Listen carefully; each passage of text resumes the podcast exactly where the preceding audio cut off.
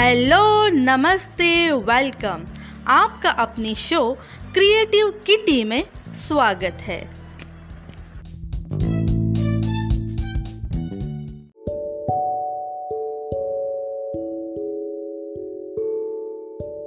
दोस्तों, चंद्रयान थ्री के successful landing के बाद आपके मन में कई सवाल होंगे। जैसे कि चाँद पर सिर्फ़ चौदह दिन का ही मिशन क्यों होगा? रोवर प्रज्ञान क्या काम करेगा? और तीसरा है कि चंद्रयान तीन धरती पर वापस लौटेगा या नहीं? चंद्रयान तीन के चंद्रमा लैंडर की लैंडिंग साइट का नाम शिव शक्ति पॉइंट क्यों है और शिव शक्ति बिंदु का महत्व क्या है? इन्हीं सब सवालों के जवाब मैं आज के इस वीडियो में आपके लिए लेकर आई हूँ। तो चलिए शुरू करते हैं। चाँद का एक दिन पृथ्वी के चौदह दिन के बराबर होता है और ऐसे में वो सिर्फ़ पृथ्वी के चौदह दिन तक ही काम कर पाएगा। रात में तापमान माइनस में काफ़ी ज़्यादा होने की वजह से प्रज्ञान सरवाइव नहीं कर पाएगा। चाँद पर धरती के चौदह दिन के बराबर का ही एक दिन होता है। ऐसे में साउथ पोल पर लैंड करने के बाद लैंडर और रोवर के पास काम खत्म करने के लिए केवल चौदह दिनों का समय होता है। इस दौरान चाँद पर धूप रहेगी और दोनों को सोलर एनर्जी मिलती रहेगी। दरअसल चौदह दिन बाद साउथ पोल पर अंधेरा हो जाएगा। फिर लैंडर, रोवर दोनों ही काम करना बंद कर देंगे। आपको बता दिए कि रोवर प्रज्ञान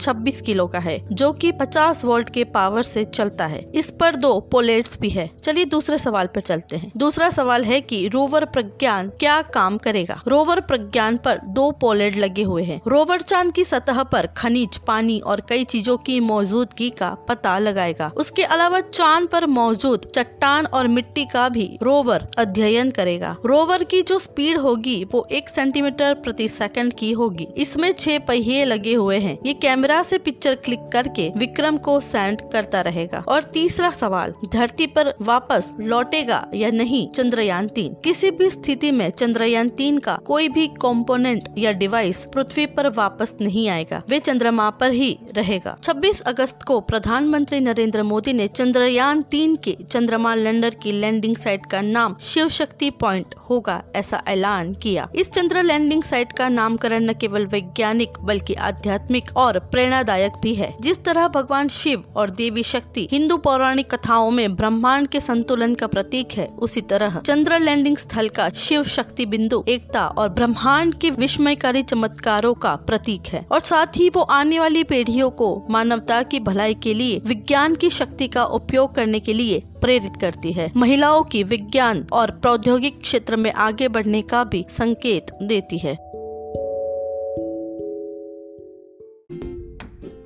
फ्रेंड्स आज का ये एपिसोड आप सबको कैसा लगा? ये कमेंट्स करके ज़रूर बताएँ। और अगर आपको ये एपिसोड पसंद आया हो तो अपने फैमिली और फ्रेंड्स के साथ उसको ज़रूर शेयर करें। और अगर आप इस चैनल पर नए हो तो हमें फॉलो कर लीजिए और बेल आइकॉन को प्रेस कर दीजिए। आज के एपिसोड में इतना ही। अगले एपिसोड में फिर मिलेंगे। तब तक के लिए friends keep in mind stay safe stay positive and keep smiling bye bye